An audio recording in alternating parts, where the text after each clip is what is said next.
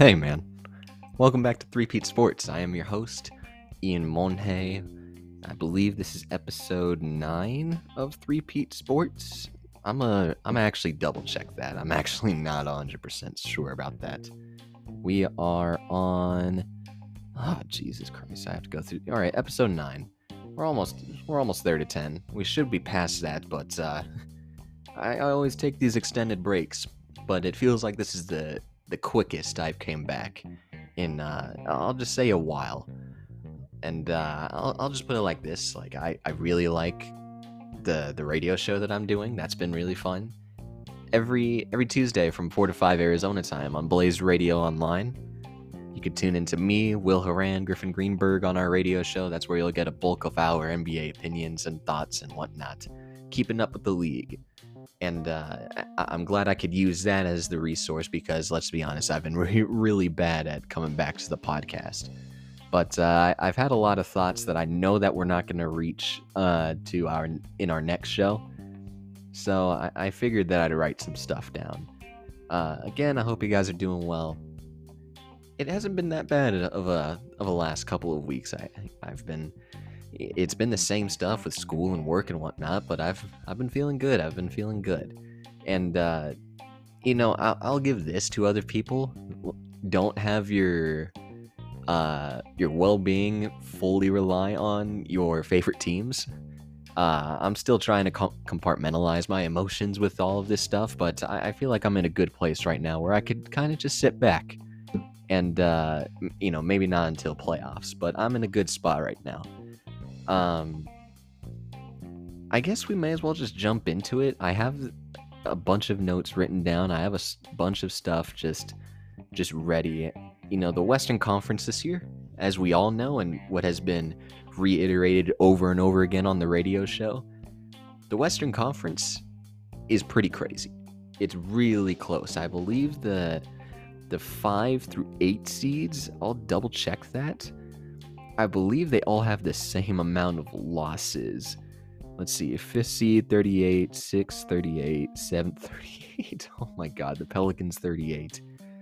So it's going to be a, a down to the wire finish in the Western Conference, and there's really, you know, you have a couple of good teams there that aren't, uh, that don't scare a whole lot of fan bases, and you know, there's certain teams that, uh, that scare others and that just makes a makes for a wide open Western Conference that we're just simply not seeing in the Eastern Conference. And I think that we can all, I think we can all agree that it's the Milwaukee Bucks, Boston Celtics, and I guess we could throw in the Philadelphia 76ers as the, you know that that's the expectation is one of those two or three teams end up coming out of the Eastern Conference, but we have no idea what's going to be happening in the West. So I'd figure I, I don't want to say I have it titled as the case for and against each team to make a finals run, and I let's just put it like this: I don't believe that any team, uh, at least some of these back end teams, have a shot at it, and it's hard to make a case for them. I'll just say, you know, when it comes to matchups, I, why they they'll be diff, they'll be a difficult out, and why they can make a run. Maybe not a finals run, but just a good playoff run and uh, I have 11 teams up here, which includes the 11th seeded Dallas Mavericks, which I guess will start there. I kind of don't want to wait till the end of the episode.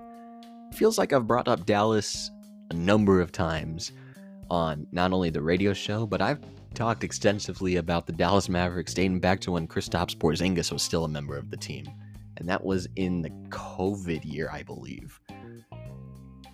But uh, it, it's not been good for the Dallas Mavericks much at all. They are on a three game losing streak.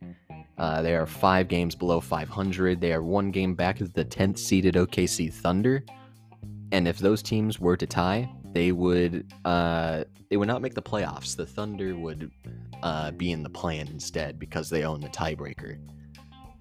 And uh, I guess you still have to be worried about facing a Luka Doncic and a Kyrie Irving, and you know that's even uh, it's a little bit of a stretch to say too. Uh, you know those two guys are extremely talented, and they're difficult out simply because of the talent level that they have. you could also just say that you know there's good catch and shoot guys here. You know Reggie Bullock has has fallen off a little bit this year, unless he plays against the LA Clippers, and that's uh, you don't like the streakiness of him or Hardaway or even Maxi Kleber, but I think that those guys have the ability of doing so, and we've seen that in multiple playoff series for them.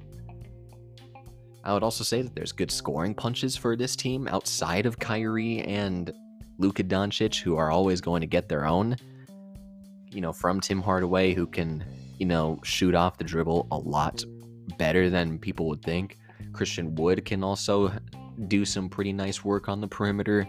Jaden Hardy has been really nice in the last couple of weeks, uh, displaying that. Uh, I, I guess you could say that young tendency of just shooting a bunch of step back threes and whatnot, but he has been pretty efficient on that end. And I guess that's all the positives that you could say. I think we all understood that once they traded away Dorian Finney Smith, that it was going to be an uphill battle for them. And that's where a lot of the blame is going to be put is that uh, is the defensive personnel and how it's not a well built defense. And that the Dorian Finney Smith is, I think it's dramatized a little bit more, especially since they are on this really bad defensive run. But even with Dorian Finney Smith, they were still a bottom five defense in the league, you know, defensive rating wise. But even then, you could use the eye test as well and just say, hey, it's not as crisp as it was. And that's what I've always reiterated, especially on the radio show. That Jason Kidd has ran the same system for so many years, dating back to Brooklyn uh, and Milwaukee, where it's a bunch of double teams on the ball handlers that forces them into quick decisions and quicker shots. And that would allow the Jason Kidd led team to run out and transition and get some easy layups at the other end or some nice wide open three point shots. That's always been the system for him.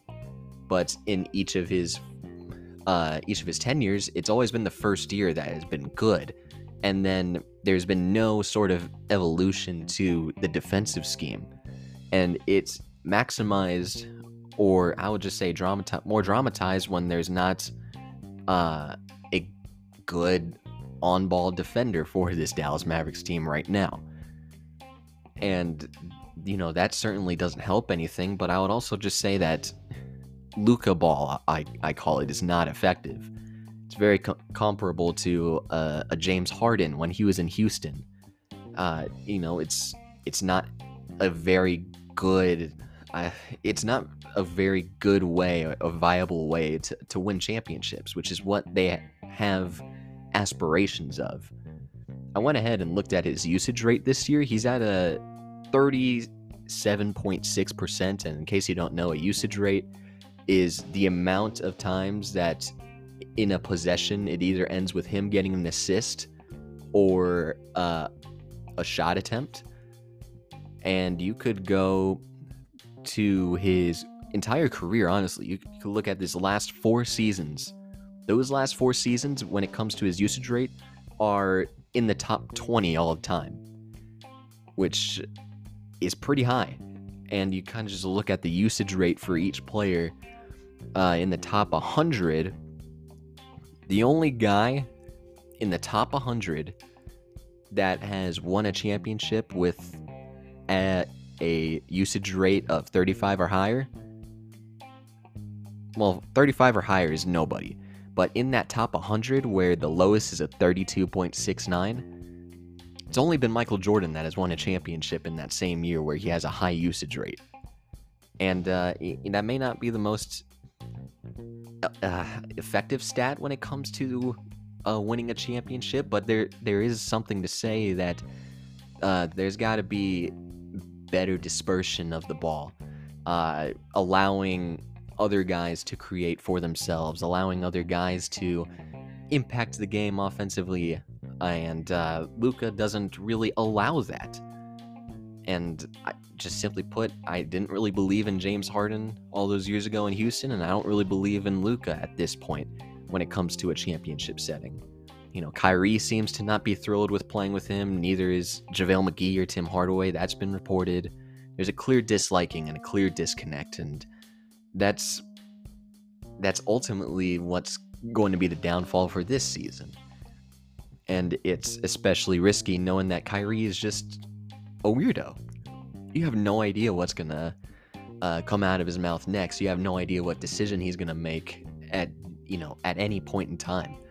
Shoot, I could see him signing a, a minimum contract with a championship contender in the offseason if need be. I can't ever rule anything out with him. And especially in a, such a bad situation that has already got on to Kyrie's bad side, you kind of just you worry a little bit of just that long-term pairing. And I, I'm not so sure that they make the playoffs. And if they do, I guess like you should still be worried about the concept of Kyrie Irving and Luka Doncic, two legitimate scorers in the league, two of the best players in the league still have to account for them, but they're not. Uh, they've never been a threat. I'll just put it like that. They had a good run last year, and that was, you know, they played well, but there was, that was, just, it felt like a one off. There's something still wrong with this team that needs to be solved uh, almost immediately. They they need to have that guarantee that Kyrie Irving will be back on the squad. Otherwise, you could really start to picture these uh, Luka Doncic trade rumors for the next couple of years. Jesus, that was only 10 minutes of the podcast. That's crazy. All right, we'll try to make this under like an hour 15, an hour 20. We'll go with the Nuggets real quick. Uh, the, the one seed in the West at a 52 and 26 record. It's been a good year mm-hmm. for them. They're the best team in the West. They've been the best team in the West all year. And I guess when it comes to, I guess, my principles or my guidelines, when it comes to a championship contender, they they have it. They mm-hmm. have a, a top five player, top ten player in the league in Nikola Jokic, who I, you know, the MVP this year is still in question, but he's definitely in the running for it you have some pretty good supporting scorers with Jamal Murray and Michael Porter Jr. You have fine defenders with Aaron Gordon, Kentavious Caldwell Pope, Bruce Brown. It's a pretty good team, just like on the surface. I know that not, not a lot of teams believe in them, but I think that they have the necessary continuity that has to be present within a championship contender, or should I say, I'll just say a championship winner they have the necessary continuity to do so, especially with those core three players that have been there for such a long time.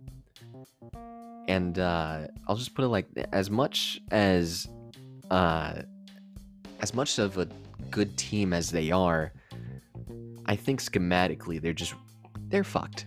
I'll just put it like that. They run a defensive scheme over there, which you know in the pick and roll they run a drop coverage, which means that the the person guarding the the pick setter has responsibilities uh, in between the the rim, and that's pretty much his main priority. The main thing is you know to try to give up the mid range jump shot, and uh, Nikola Jokic is, has always been really bad when it comes to how far low he has to drop, especially since he, he got abused in the last two playoffs it, especially in that pick and roll situation where if he drops too low, it easily allows a mid range jump shot for the likes of a Chris Paul, a Steph Curry, a Clay, a Jordan Poole, a Book.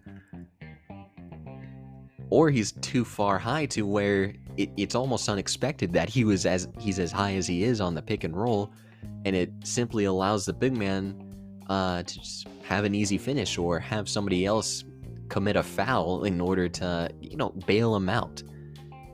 He's gotten some deflections here and there, and eh, you can at least applaud that, that he's actually making uh, defensive plays a little bit more, but I really don't trust him at all. Not to mention that their backup center is just as bad, if not worse, defensively with Thomas Bryant and you worry if they have to they, if they do have to go small. And they certainly have personnel to do it with Bruce Brown but you're not going to take Nikola Jokic. You're going to have to take out Michael Porter Jr. and uh, yeah that's that's an issue. That uh, their three best players are just close to zeros on the defensive end. Not only, you know, in the pick and roll, which, you know, it's going to be an issue for a lot of teams, especially since so many teams run a drop coverage in the pick and roll. They frequently give up the corner three point shot, and now they have the defensive personnel like a KCP to have a good closeout in the corner. But I think that's still going to be their most vulnerable spot on the court. It's it consists of drop coverage, uh, in not hard hard blitzes, but you know some a soft double on the wings, which then leaves the corners wide open. And the last two playoff series, they were able, those teams in the Warriors and the Phoenix Suns were able to take advantage of those corner three point shots that eventually won them the series. And that's that's not very good, especially in a playoff setting where things are going to be sped up a little bit more. You're going to have to get a little bit more effort out of guys like Michael Porter Jr., Jokic, Jamal Murray, I think that's my main concern with them. Is I, I think that they're really fucked defensively. As good as I think that Bruce Brown is on the defensive end, I just don't think it's enough. As well as I, I see too many games of, you know, nine point performances by Michael Porter Jr. or 13 point performances by Jamal Murray.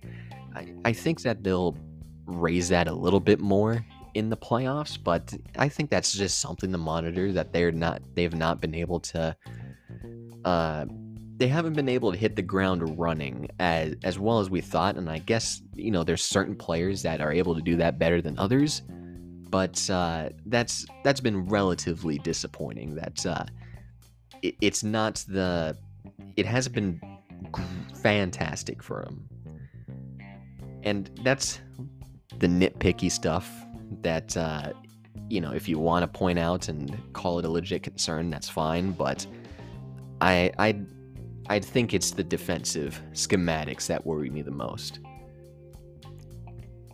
All right where do we want to go? Do we want to keep going like we'll go with the the okc thunder the youngest team here uh, they're the 10th seed right now. They are at a 38 and 41 record. They've had some very good wins uh, on their schedule, especially with wins against the Lakers a number of times. You know, albeit you know there's, you know, they had Russell Westbrook on the team, but they have been ultra competitive against some of the te- best teams in the league.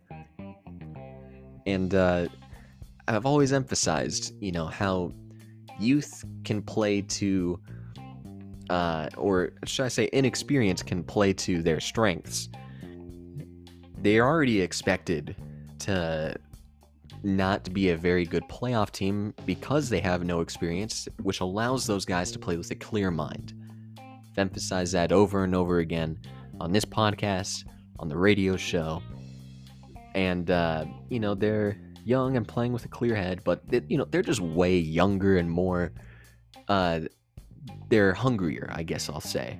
Shai has been unguardable the entire year, and that, that plays into account with, uh, the amount of fouls that he's drawn at the basket, averaging around 10 free throws a game, I'll I feel like I'm just always winging it. I know it's in the double digits when it comes to Shai Gilgeous-Alexander's uh, play for this year. All right, 2022, 2023. Uh, he has attempted, oh yeah, just about 11 a game, 11 free throws a game on at a 91% clip. That's really good.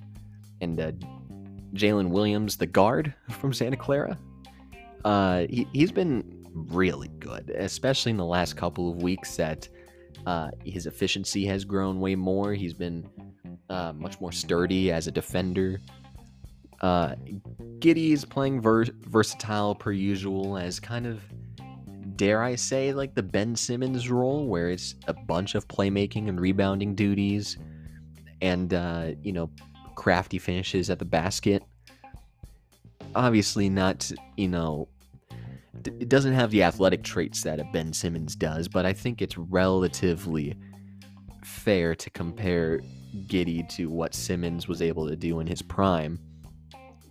And Isaiah Joe has been such a good piece for them. Uh, I think his three point shooting has, I don't want to say fallen off, but it hasn't been as good as of uh, when the season was in like January and February. But uh, he's shooting 41% from three on five attempts per game. That's some really good. Um, that's really good efficiency. He's had some really nice microwave moments uh, that has that really won them some games here. You know, the Lakers being one of them. Uh, they won a game recently against the Suns, and uh, he had a big fourth quarter where he had where he hit two or three key threes that gave him the lead near uh, in the fourth quarter, and that's he's an interesting piece. He's pretty cool, and Lu Dort's defense is, has always been really good. Uh, the strength has all, always been bothersome with him, and uh, he, I think he's gotten better uh, from beyond the arc, and it may not be as good as it was in his second year. I'll double check that again. Uh, oh, not not what I expected. Okay, he's hit a couple of big shots this year that make me think, oh, you know, he's he's taking some steps. It's definitely not at the same efficiency. Um, he's only shooting 39% from the field, 34% from three. Um, but I think he has pretty good. I, I don't think that that's legit. I think that he has some pretty good shooting tendencies and that it's just a down year for him. I tend to believe in Lu Dort way more than the casual fan, I guess I could say. But uh, defense is always going to be a strong suit of his, and I'm excited for him. I think that he's a really good player that uh, has made the most out of all of his opportunities. But uh, I- am going to bring up youth again, especially for a team like the Kings, who we'll get into in, uh, in a little bit. As much as it's a strength, it's all it very much is a weakness. And the the problem with the Thunder, we're not going to see Dario Saric be playing big time minutes at all in the playoffs if they were to make the playoffs. It's really a crazy young group. Um, that you know it might just be a little too much when it comes to I, I don't want to say I'll, I'll, say the inexperience. I put in um immaturity, but I, I don't think that's the case at all.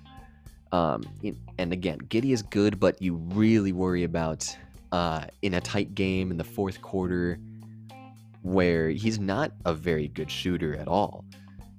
He, I remember his draft profile. He was, it pretty much said that everything that he was doing on the court just was, you know, average to below average yeah, he's shooting 33% from three. It's not very good. And 74% from the free throw line. It's not. Uh, uh, the jury's still out on him. He very much has the IQ for it all, but I just think that not being able to space the floor out, especially when you already have Lu Dort in the lineup, at least as of you know this season, it's it's harder uh, for a guy like Shai to give another team buckets. It's going to be very hard for uh, Jalen Williams to go get buckets for the team if everything is going to be clogged up and these guys can't hit the open shots. Um, there's no reliable big on this team either. Like the, the other Jaylin Williams, uh, the center Jaylin Williams, only plays around 20 minutes a game, and Saric plays maybe 12 to 14 with the Thunder. And uh, Chet Holmgren's not going to play this season, so we could throw that out the door. That's I think they really do have to play small, and uh, with a big team like the, the who are they playing? Who would they play? The Pelicans? Yeah, they would get. They would have a hard time. They would have a really hard time um, with the size. Same with the Wolves, who are there right now. I created this outline a couple days ago, and the Pelicans were the ninth seed. But still, size is going to be overwhelming for them, unless Poku plays. And I'm not, I'm not too high on Poku at all. He's got some interesting intangibles, but it, there, there's nothing entirely impressive to me about what Poku brings to the table. They're a fun story. They're, uh, there's been a bunch of breakouts for this team with Shai uh, J Dub and Isaiah Joe. but uh, I think it could give it another year before, you know, when Chet comes back, maybe they make a move with all the draft picks that they have, especially with this new CBA stuff. That's it's total BS, and I think we'll get into it on the show soon. But again, I think the Thunder are they're just a good story for this year. It's a feel good story, but uh, I don't have any real expectations for this team in the playoffs this year.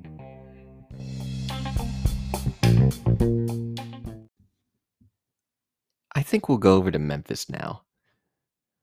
Memphis, the Pelicans. We'll start off with Memphis. Everything starts and ends with Ja Morant for this team. Takes up a lot of the attention, and rightly so. He is a, a superstar or a superstar in the making. I think that he's got uh, everything necessary to to pose the. I think that he could definitely win a playoff series with this team, uh, being the main guy. The last uh, playoff series he won, I think a lot of that was uh, based off of Desmond Bane being really hot. But uh, I think that John took his game to another level this year that has gives me a lot more trust in him, as well as the defense, which has been very good all year long. They give up, you know, the opponent field goal percentage for this team uh, against this team is uh, the worst or best, I guess. Like uh, it's a 45% opponent field goal percentage, which um, is the lowest out of any team. Um, they also give up the ninth lowest opponent three point percentage. They've been very good defensively all year, and that's you know, attributed to, you know, Ja Morant trying a little bit more on that end this year, Desmond Bane and Dillon Brooks. As much as we don't like Dillon Brooks here, those guys have been very good on the perimeter. Jaren Jackson has had has been averaging a steal and three blocks per game the entire year. He is somebody that you can easily trust uh, in a playoff setting, at least on the defensive side. And uh, Desmond Bane and Dillon Brooks, they've both come alive a little bit more as of late. Uh, they've definitely been up and down the entire year on both ends of the floor, but those guys have come alive at the right time, and you, you only hope that it just it continues into the playoffs because man, they, they've been relatively disappointing in the playoffs. I know that Desmond Bane only had one legit uh, running the playoffs as a rotation player, but it was definitely, you know, that first series that he had against the Wolves was definitely way better than the one that he had against the Warriors. Uh, same could be said for Dillon Brooks. But uh, as as much as this team has um, has the superstar necessary and some pretty good uh, role players to go along with them, I really worry about the availability and the unavailability of Steven Adams. He's out right now with, I believe it's a sprained MCL. Uh, and I think he's going to get re- reevaluated at the end of this regular season. He's already been out a while. The team has held up really well. They're still the second seed. But uh, Steven Adams, for a majority of the year, played a big role in uh, the defense being as good as it was and uh, the offense being as smooth as it was simply because he's such a good screener. We all know that. We understand the strength that he has, but he's been a little bit more active on the defensive end. Uh, and just, you know, having two tall guys that are as good at defense in the paint as Steven Adams and Jaren Jackson are, it's pretty good. And you worry that you know, that presence won't be available in the playoffs simply because he's hurt. But he also worry about the matchup. I don't think I don't think he played much at all in that Warriors series last year. Again, I'll double check that, but I remember at one point he was taken out of the starting lineup uh, and I think was just moved to the bench. Um God dang it. I keep messing up with when it comes to searching this stuff. Yeah, he he only averaged 16 minutes a game um, for the Grizzlies in the playoffs last year. He only had 6 points. No, not 6 points. That's 3.6 rebounds uh, in 7 games and if you remember they played 12 games in the playoffs because they eliminated the Wolves in six and then they got eliminated by the Warriors in six. So I think he was just completely out of the rotation in that Warriors series. And uh, you definitely worry in, in certain matchups where it's a little bit smaller that uh, you, you wonder how viable he would be in a playoff setting. Uh, if you need Jaren Jackson at that center spot full time, that's the main concern. You know, that's a big piece in the rotation, and the depth is a little bit more shallow this year. And uh, that the depth, while it may not be, you know, while depth may be the most overrated thing when it comes to uh, talking about the playoffs, you at least need seven or eight guys that you could have some trust in. And uh, I don't have too much trust in that bench right now. I think Tyus Jones, as good of a playmaker as he is, as uh, turnover free as he is, he's a smaller point guard. I don't think that I could trust a number of these smaller point guards that don't have the athletic um, attributes that some of these other guards do can really fit in a playoff setting. Luke Kennard has been on fire uh, from beyond the arc. I think he's close to 50% on the year. He's shooting 48% from downtown this year on six attempts a game. That is crazy good efficiency. But defensively, that's always been the thing with him. That's why he was out of the rotation for much of the playoffs when he was with the Clippers. Didn't play I don't remember him playing too big of a role in the play-in games last year. Although that that could just be like something that I need to need to remember at some point. Uh, Santi Aldama has been good, but uh, offensively he's been very sporadic from beyond the arc, and that's something that is super valuable to playoff teams is stretching the floor. You worry if he's able to do that on a consistent basis for them. Xavier Tillman has spent too much time in and out of the lineup. Same with Ziaire Williams, uh, John Konchar. They don't have De'Anthony Melton as one of the switchable guards that they have on their team. There's not, I don't, there's not concern here.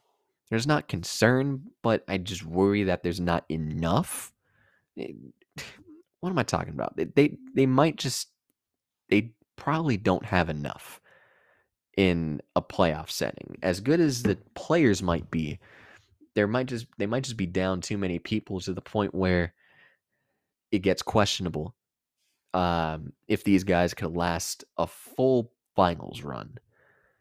That's how I'll word it. There's, I think that they might have a better shot next year uh, than this year because there's too much outside noise for them as well with that Ja Morant situation. So I like Memphis. Another great story, another great team, but uh, they don't have my full trust either. We'll go to the we'll go to a fun team. We'll go to the Kings, who have been such a great story. They still have an, an opportunity to uh, get to 50 wins on the year, which would be the first time in a long time. I know that they haven't made the playoffs in 17 years, but I don't remember the last time that they had a 50 win year. Definitely not in the time when I was a fan, that's for sure. But um, again, youth plays to their strengths, playing freely plays to their strength. Everything starts and ends with De'Aaron Fox, who has been undeniably the best clutch player in the league this year. He's really made that floater of his such a key part of his game and such an efficient part of his game and it's a it's a really welcome sight to see, knowing that so many people wanted him off the team uh, to keep Halliburton. Uh, and and De'Aaron has responded so damn well this year. Believe he's averaging 25 points per game on I think some relatively good splits, and I think that he has had a very good shooting season as well. Oh, no. He started off the season shooting like 40 something percent from downtown. It's since fell to 33%, and I guess that's the that's one part of his game that you could kind of take advantage of um, and leave him open a little bit more. But uh, there's it's undeniable how good at, he has been this entire year. He's been instrumental in their success this year, as well as Domantas Sabonis, who has been probably a top five big this sub this entire uh this entire year. He has been. Oh, I keep trying to look up these stats, and I just have I don't know if I have arthritis, man. My, my typing has been terrible. 19 points, 12 boards, 7 assists. It's been pretty good, man. That's that's damn near been a top 5 big in the league this year. And uh, I think that's it's not been a whole lot of handoffs uh, for him, unlike a Jokic. I think it's been legitimate entry passes, passes to cutters. Um, not saying that he's a better playmaker than Jokic. It's just uh, I, I recognize the amount of handoffs that Jokic runs that turn into assists. That I'm like, oh, is that really one? But uh, no, it, it, Sabonis has been fantastic on the offensive end this year, and I think best of all, you know, they have the offensive versatility with a traditional backcourt off the bench with Davion Mitchell, who has been fantastic this entire year, especially as just a lead point guard, and Malik Monk, who has been so good when it comes to clutch time three point shooting and just being a all around good scorer in general, averaging 14 points, four assists, three boards on 45, 36, 89 shooting splits. That's pretty good, man. I really like um, Malik Monk in a playoff setting and it's a balanced attack on every single end. They're good at the rim with a Sabonis there. They're good uh, in around that paint area with De'Aaron Fox with how much he drives. You got good shooting everywhere with Kevin Huerter, Harrison Barnes, uh, Malik Monk, Trey Lyles. It's a balanced attack with defensive versatility. And that may not be throughout the entire roster because, you know, Sabonis is a really, he really sticks out as a bad defender and a guy that you could really feast on uh, in a playoff setting. And that's one of my biggest concerns with this team is he really needs to improve on that end to provide a, a higher ceiling for this team. But there is defensive versatility on the perimeter all around with Davion Mitchell, De'Aaron Fox with his length and athleticism. Kevin Huerter has been underrated on that end throughout his entire career. Uh, Harrison Barnes, Keegan Murray, those two guys are pretty good versatile defenders. Uh, there, it's just a bunch of versatility and a bunch of balance throughout the roster that I just tend to gravitate towards more. I really like all around games. But uh, Sabonis not being a plus on the defensive end, and the same could be said for the backup bigs. That's an issue. I think that there's got to be a better way to uh, clog the paint without having some of your smaller guys always in the paint. Not sure any of them would do any any better. And again, the youth and experience stuff, you know, that that could play to their strength, but it could also be a weakness. And uh, you know, some they have more experience than the OKC Thunder, I would say. You know, they got a guy that's won an NBA championship with uh with Harrison Barnes uh and Matthew Dellavedova. You got and other than that, you got Kevin Huerter that made a conference finals and Sabonis with like four first round exits, it feels like.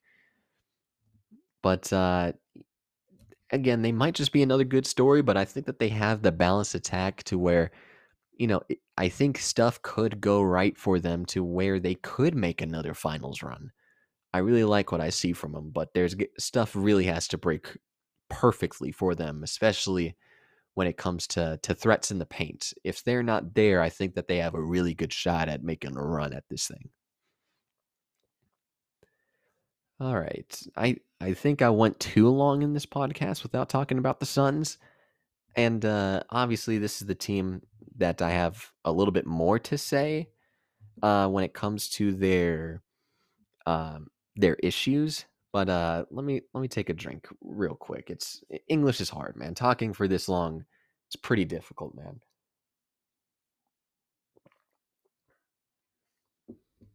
We can move to the Suns now. Um, I think I'm ready to say it that Book and Kevin Durant is the best duo in the entire league. you see the amount of wide open looks that both of them are generating, not only for um, the rest of the team, like a CP, a DA at the basket, but you, I've seen, I've never seen so many more wide open looks uh, for Devin Booker or for Kevin Durant than I have in the, in the six games. Again, it's six games, and it's a small sample size, but everything at this point is going to be a small sample size. You know, ten games was going to be small, twenty games was going to be small.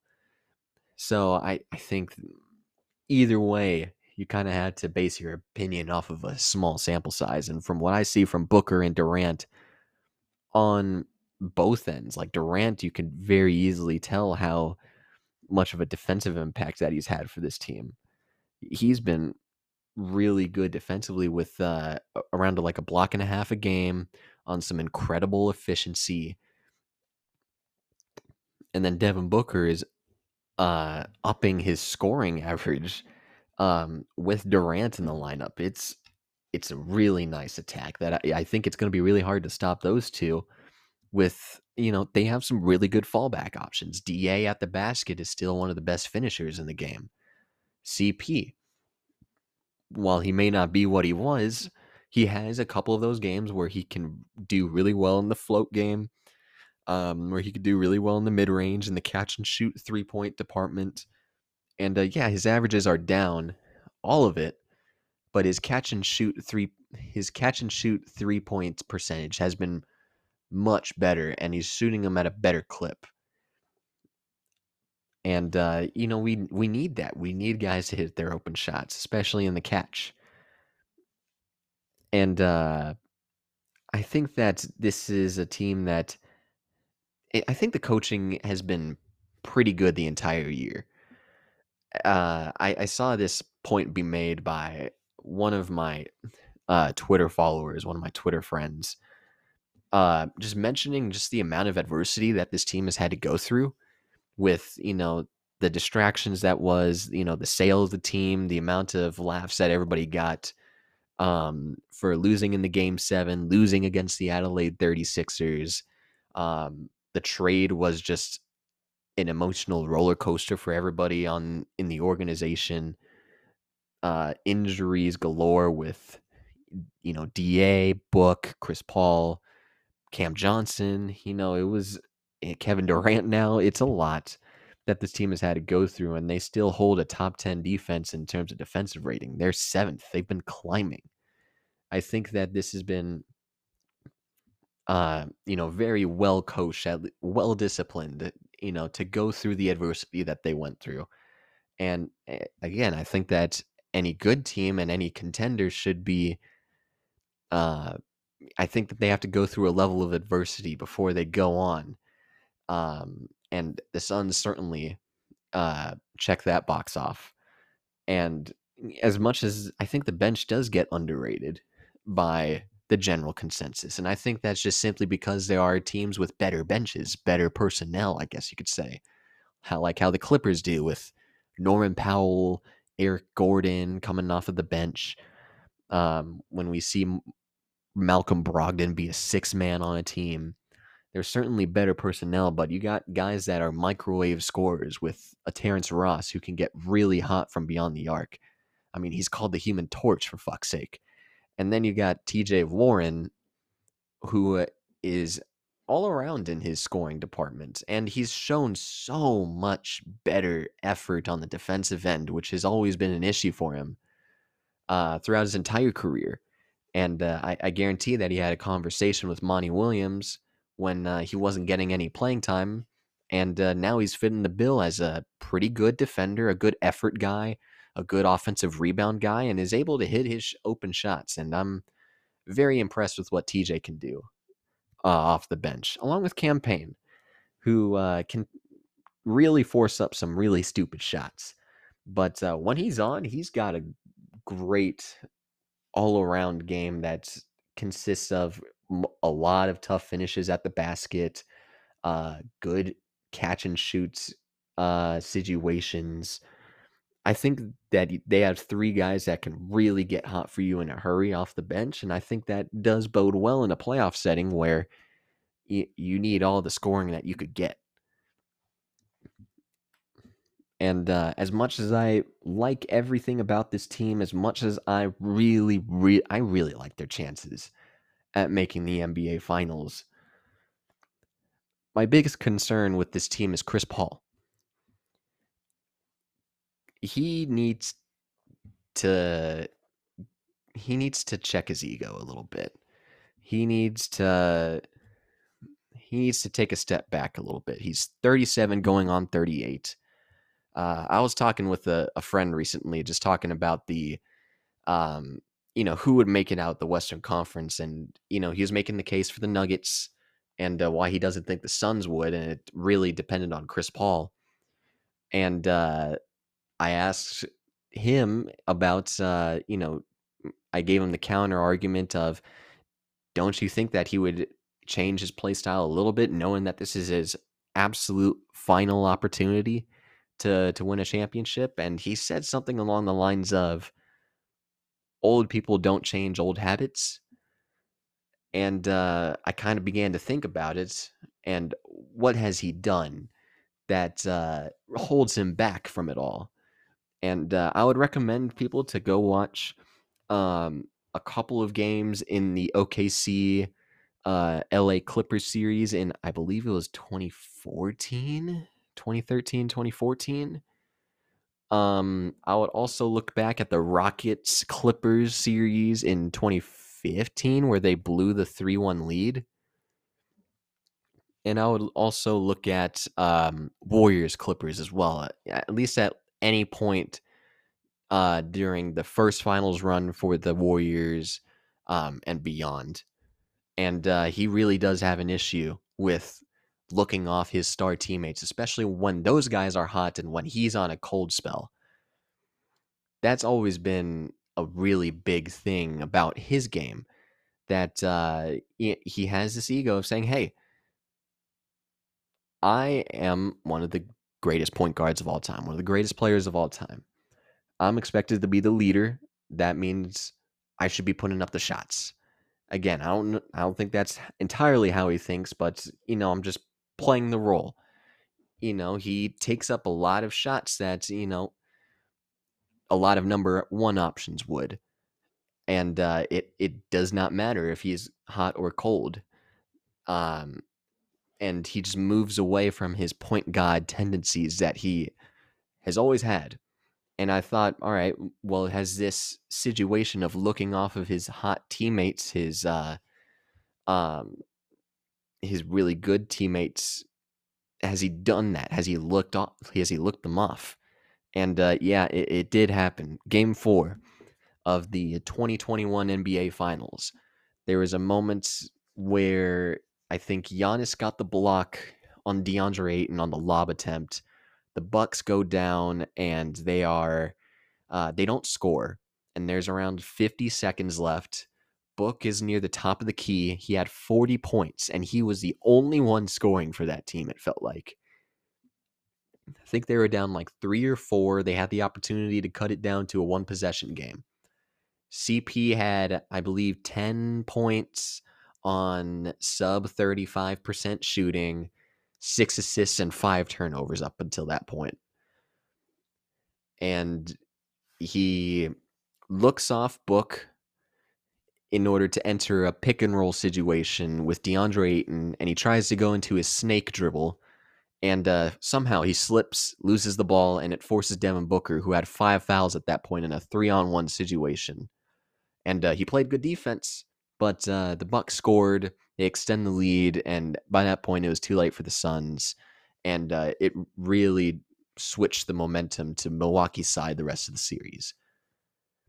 I'll I'll put it like this: Chris Paul is is playing with two of the three most talented players he's ever played with in his career, and those guys need the ball way more than a 37 going on 38 year old player, um, declining player at that. And um, assuming that he's going to continue playing uh, beyond this season, there's already been rumors that he's pretty much on the way out, and the Suns are going to look for a younger guard option.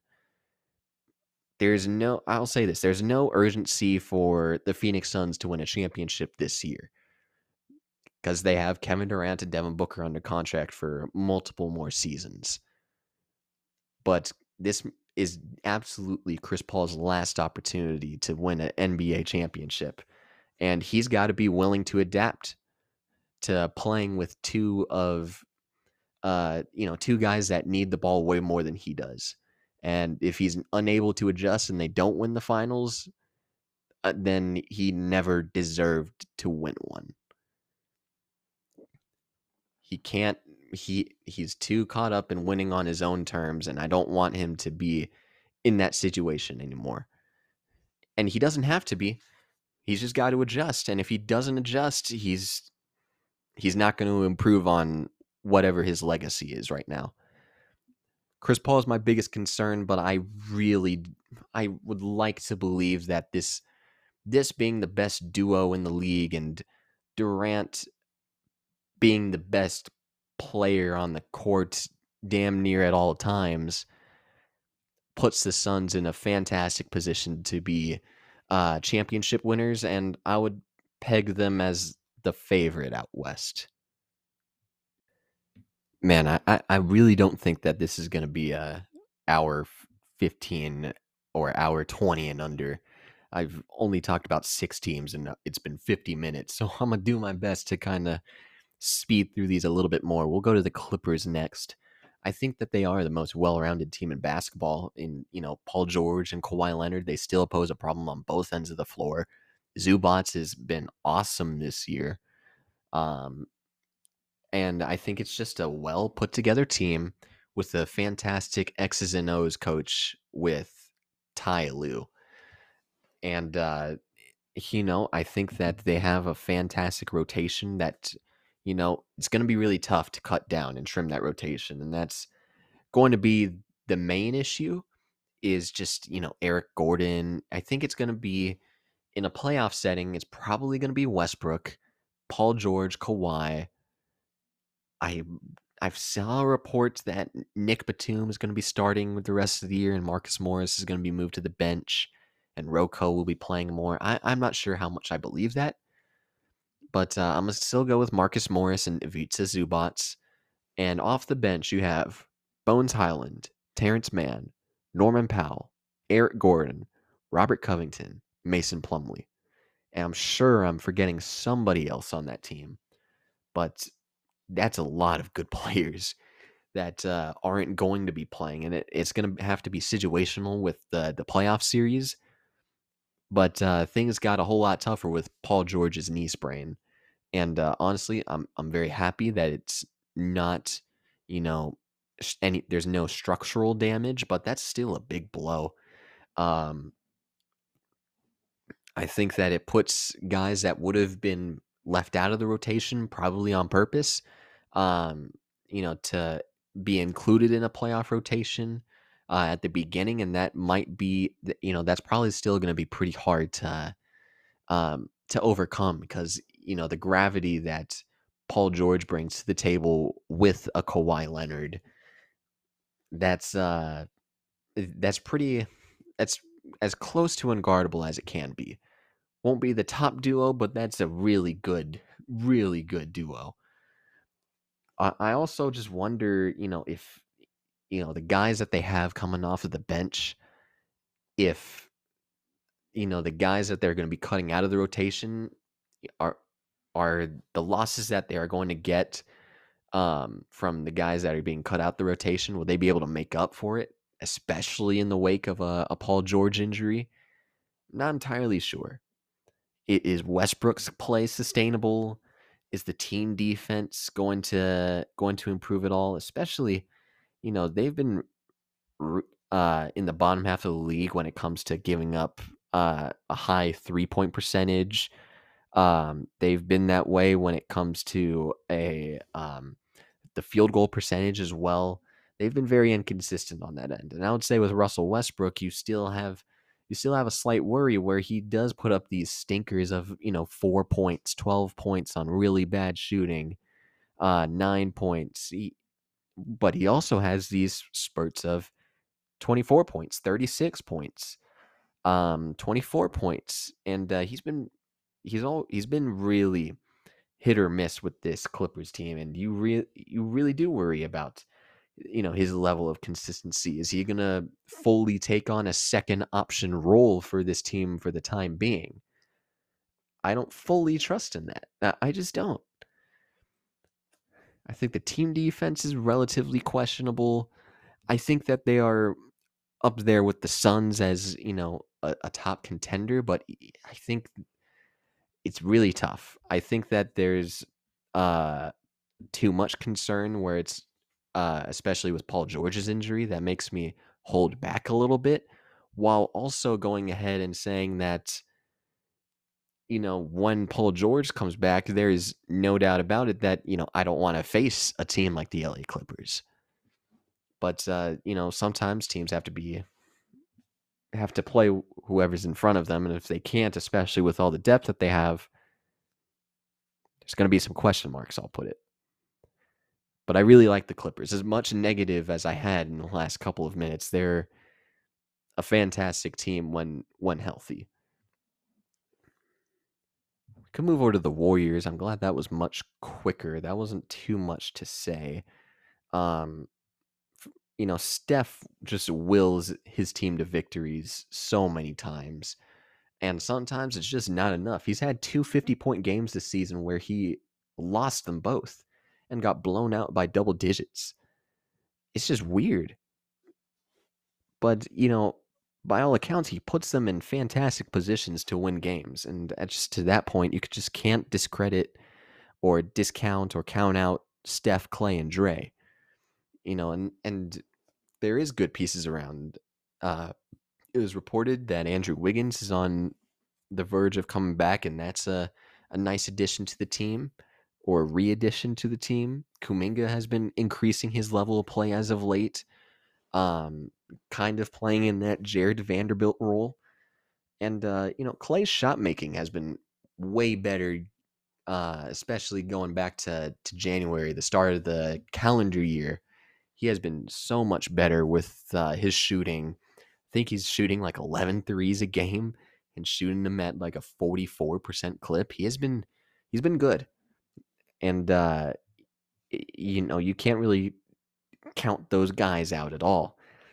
But uh, th- there just seems to be something fundamentally wrong with this team, and I don't know if it dates back to Draymond sucker punching Jordan Poole in a practice, but uh, it just feels like there's just something wrong with this team. You know, we all understand how bad the road record is.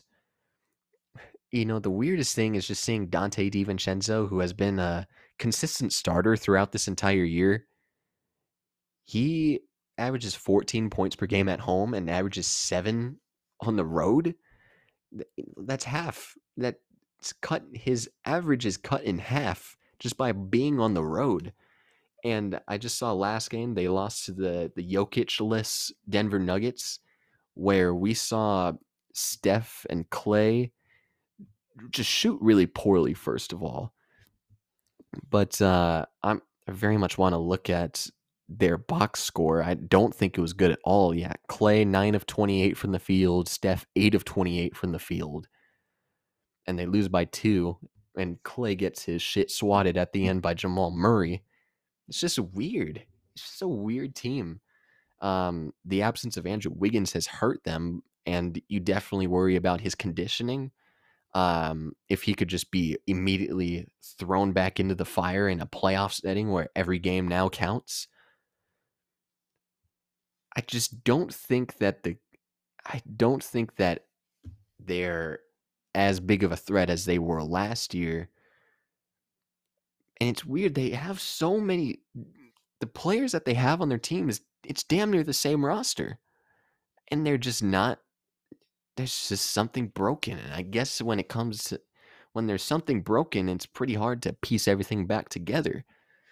And uh, you know, who knows? Maybe you know they get on a win streak at some point, and uh, they you know make a run at it. But I, have a hard time believing it, especially if they're just going to continue to lose games like this on the road multiple times over.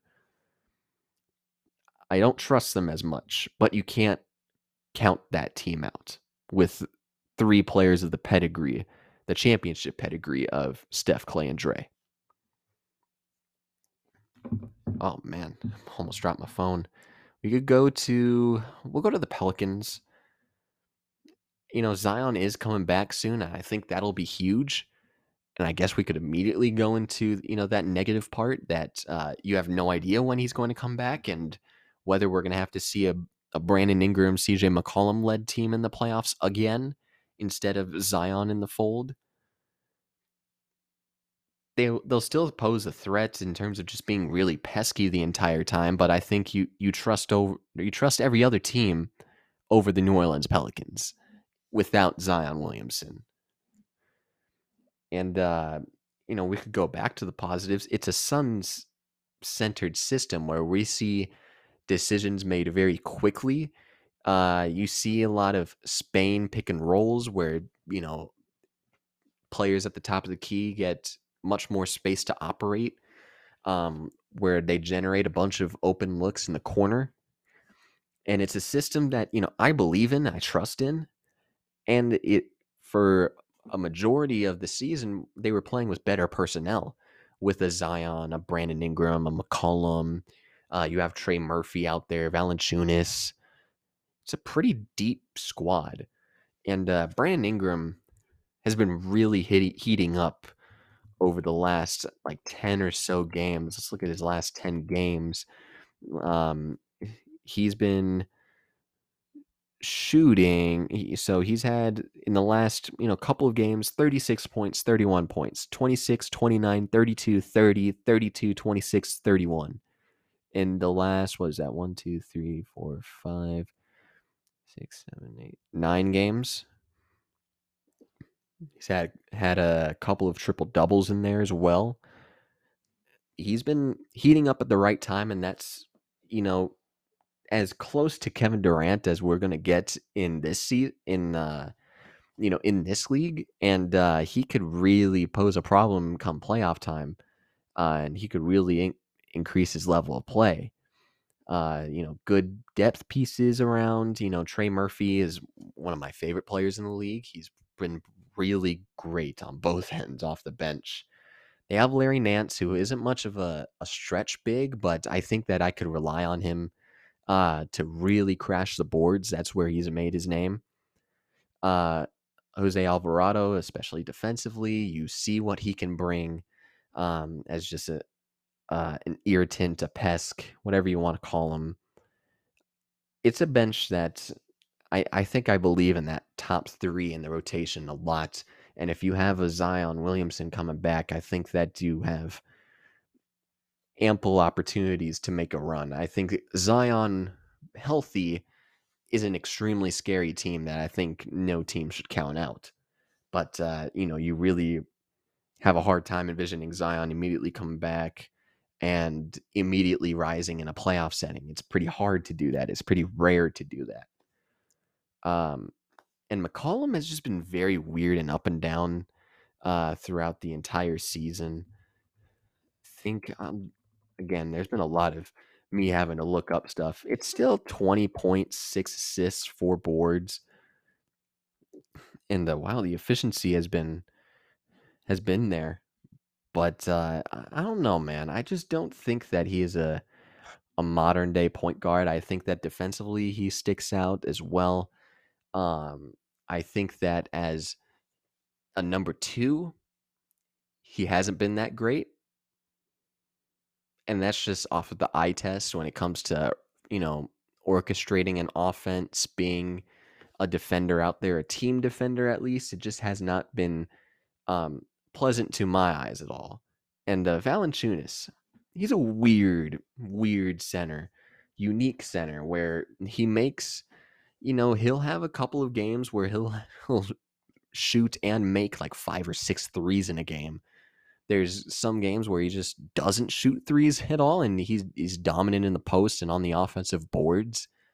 Um, he's always been really good at hooking his defenders and um, especially in the post and allowing himself to create space, uh, draw fouls, crash the boards but it's like not good enough to you know the skill set's not good enough to swing games but it's good enough to be a starting center in the league it's just it, he feels like a weird bridge center.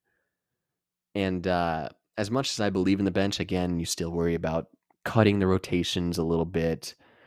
And you just wonder if this is just another lost season.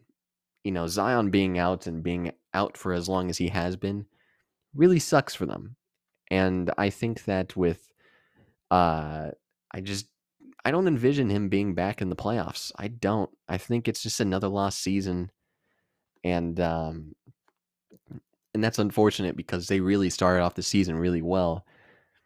And at this point you could just really start being concerned about, you know, health going forward, but I think that this is a team that uh is always on paper going to pose a threat. But I don't know, man. They're they're a tough team to evaluate. Where I don't fully believe in CJ McCollum at all, but I believe in Zion enough to make that team a championship contender. I guess that's where I'll end it with them. Jesus, we're excuse me, we're already coming up on an hour, uh, over an hour. We'll go with the Minnesota Timberwolves now. You know, the team is starting to click at a pretty good time. Uh, KAT being back in the lineup helps them in the shooting and scoring department. And you don't really have to rely on Mike Conley or even Jaden McDaniels. Is I, I like Jaden McDaniels. He defended Kevin Durant really fucking well. He really did a great job on him. Um, he's gonna be one of their unsung heroes this entire year because he he really held up really nicely um, for the Timberwolves this entire year, especially when KAT was out with that calf injury. Conley has been great for them, uh, especially in the playmaking department, and you know that it's definitely a far cry from the scoring that they were going to be getting from D'Lo if they kept him. But uh, Mike Conley and Rudy Gobert already have this chemistry down that um, I think is working. It's working in Minnesota as well, and uh, they just have a lot of length with McDaniels. Towns has the length. He doesn't have the defensive chops at all. But uh, you know, he has the length necessary. You got Rudy, you got Conley, Edwards, Anderson, um, Taurean Prince as guys that, you know, have great length that is just bothersome to so many people. And, you know, I think they match up relatively well uh, with a lot of teams. I think that if Vanderbilt starts, I think that they pose a nice threat against the Lakers. I think that they uh, are going to make it tough for a team like the Lakers, the Suns, who, you know, who, teams that have players that you could hide your worst defender on because they're just bad shooters and you could clog the paint a little bit. I think that the Wolves could do that uh, against certain teams. But again, they're they're matchup dependent. I don't really believe in um, that defensive big pairing of Gobert and KAT uh, much at all.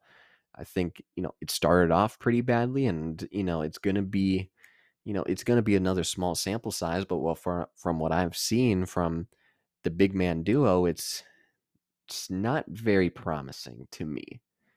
Um, I don't think there is enough scoring. I think that uh, as good as Jaden McDaniels is as an offensive and defensive versatile, um, like Swiss Army knife, I, I don't think that I could.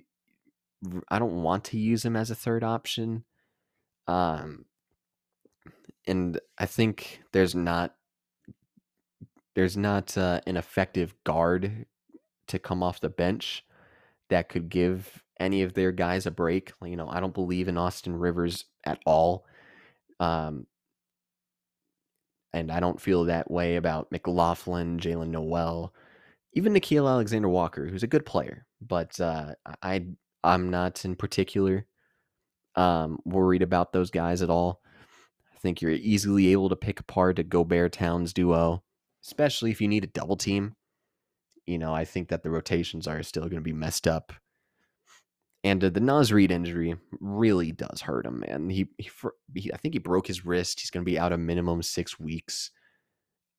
And that just sucks. He's been so good coming off of the bench. He and that would have been such a strength for them in the playoffs. Having, you know, you have the length, you have the defensive chops necessary uh, to be bothersome, but you have three centers that provide totally different skill sets with KAT as a shooter, Gobert as a defender, and Naz Reid as a playmaker. He's been really good with his handle and getting to the rim. He has good touch around the basket. He's been bothersome on defense as well. I really liked Naz Reid this year, and it's such a bummer because you know I, I, was really looking forward to seeing him in a playoff setting where he could dominate backup bigs, and uh, we're just not going to see that. That leaves out a completely different element in the uh, um, in the rotation, and we're not going to get that anymore, and that sucks. You know, maybe try next year. You might not have Naz Reid next year because I think he's a free agent, but uh, it's just tough luck for Minnesota. It really does feel like a Minnesota thing for Naz to get hurt, but I hope he heals up real soon. Really like him. And uh, seriously, good luck to the T Wolves. They've been uh, they've been weird, but uh, I think that they could pose an interesting issue to a number of guys. And it sucks right now that uh, I left like the most intriguing team uh, off for the last team to talk about, the LA Lakers. You know, LeBron's still one of the greatest in the game and he's he's just shown no signs of slowing down. He's been dominant ever since the the calendar year. And you you you got some bench pieces coming together, even with some of the missed time here.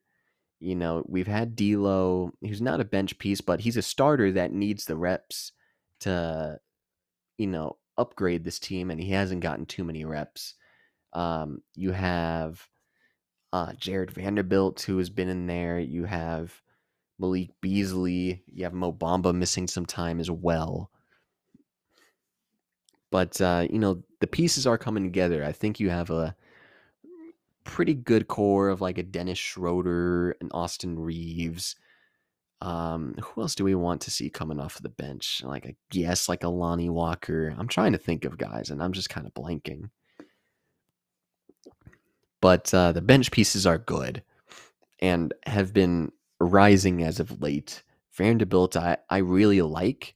Uh, I think he's gotten. It's weird to say that he's gotten too much love, but I've seen Dennis Rodman comparisons by Lakers Twitter and the Lakers YouTubers, and I'm just kind of turned off now. but uh, there, there's no doubt about it that he's been such a good piece for them, uh, taking on you know the most difficult defensive matchups and doing a pretty good job on them. Uh, you have the the threat of Anthony Davis and D'Angelo Russell. AD has played well in the last couple of games, and uh, I guess that's to the extent of it. You know, he's been really good uh, in the paint on both ends of the floor, and uh, Austin Reaves has increased his level of play, and uh, that's one of their unsung heroes this entire year who's been a bright spot, especially as of late, getting to the free throw line, being a playmaker, and uh, just being smart. And uh, that's something that this LA Lakers team needs. They just need smart players, and they got that with him. I guess you know, I they look more and more like contenders with the peop with the people and the players that are coming together and I, I'm reluctantly saying that because you know there hasn't been too big of a sample size with LeBron in the lineup, and uh, I think that's where their issues start to come in. You know that a LeBron team, any LeBron team that comes together and is like completely new, they have a really hard time with um, that immediate adjustment period. You know that Miami team that came together in 2010 11 they started off 9 and 8 the cleveland cavaliers that first time around um you know they were openly calling each other out lebron kyrie kevin love um the lakers team they didn't even make the playoffs the first year and there's a legit adjustment period when it comes to playing with lebron that makes me think huh LeBron's been out a while. There's been a bunch of guys that have been out a while. You wonder if that can gel right before the playoffs. especially since, you know, LeBron's not this plug and play player. He's a guy that can elevate your roster, but he's not a plug and play guy like you would envision with a Steph, a Kevin Durant. And you just wonder if like it's just too little too late for this stuff to come together and come together better for a finals run. Um AD is not the same as he was, you know, he just can't space the floor anymore. And uh the the aggressiveness that you see from Anthony Davis is super inconsistent. I really don't like the the inconsistencies that we're seeing of, you know, shooting 9 shots then going into 18 shots, then shooting below 40% from the field. It's very weird with him. And uh, I think on the perimeter, I think you could attack Anthony Davis. As much as the length is bothersome, I just don't think that he is the I don't think he's as big of a threat defensively as he was. Fantastic in the paint though. He is a fantastic paint player. But I think there is a ceiling when it comes to having a paint player. This is a completely different player than uh, the Anthony Davis that they had when they won the NBA Finals all those years ago. Uh, the bench might be relied on a little too heavily. I think they rely too much on an Austin Reaves, and I just think who is he going to be playing over? Because I th- I really do think Malik Beasley's gravity is important to this team. Um, you know, you kind of think about Vanderbilt and you know how he's going to be put in that Okogie role, uh, where he is just going to be left wide the fuck open, and he just can't hit a damn shot. Uh, has been hitting his shot a little bit more in this calendar year, but uh, Vanderbilt just has not shown in a consistency level on uh, at any stretch this season from beyond the arc. He he doesn't really attack the basket too much. It's usually off of some basket cuts that he gets fed on, and uh, everything else it, has got to be created created for him. And if he's going to be left wide open, he's got to be able to shoot it, and he doesn't really shoot it much and it makes the makes him on offense just damn near unplayable, and that puts the team in a difficult spot. And uh, as much negatives as I, I've been pointing out, because at the end of the day, you know, there definitely is a level of concern with every single one of these teams. I do like how the Lakers have been playing as of late, especially with LeBron returning, which has been surprising. You wonder how much longer this you know, little honeymoon period, you know, and you know how long it lasts. And uh, as of late, they've looked like legit contenders.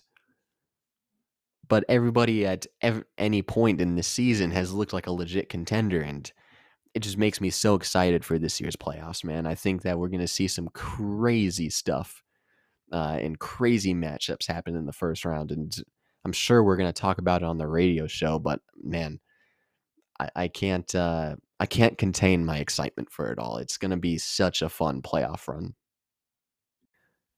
But uh, that's all the teams, and uh, it's just around like that hour twenty minute mark, and that's pretty accurate. But goddamn, I really need to figure out how to condense all of this because man, I do a really bad I do a really bad job with condensing stuff. I just got so much stuff going on in my head when it comes to this basketball stuff. I can't get my mind off of it sometimes. But uh, that's the end of this episode. Again, tune in to, to Triple Double uh, on Blaze Radio Online every Tuesday from 4 to 5 Arizona time. We all have a blast doing it, and I love just talking basketball. As you could tell, this is a fucking. You could just count the amount of episodes that I've done and uh, you know some other stuff.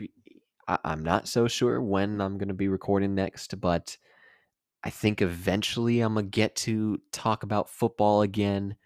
Starting to get back into it a little bit, especially when it's mock draft season and whatnot.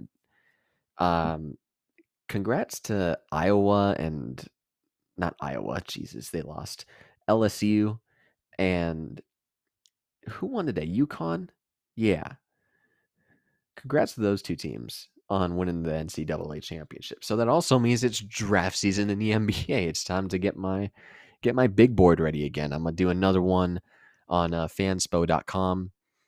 Try to get another draft board out there of like 40 to 50 players. So that's uh, you know, draft season is one of my favorite times of the year. I'm very excited for it. Playoffs, I'm very excited for it. Um, I have one more thing that I was gonna say. That's right. Um, I know that I don't have the uh, I don't have too many friends that are as invested into this uh, into the sports world. I guess you could say, like either basketball or football, uh, as much as I am. I'm gonna be creating a second podcast. I have one, you know, I already got the logo and everything.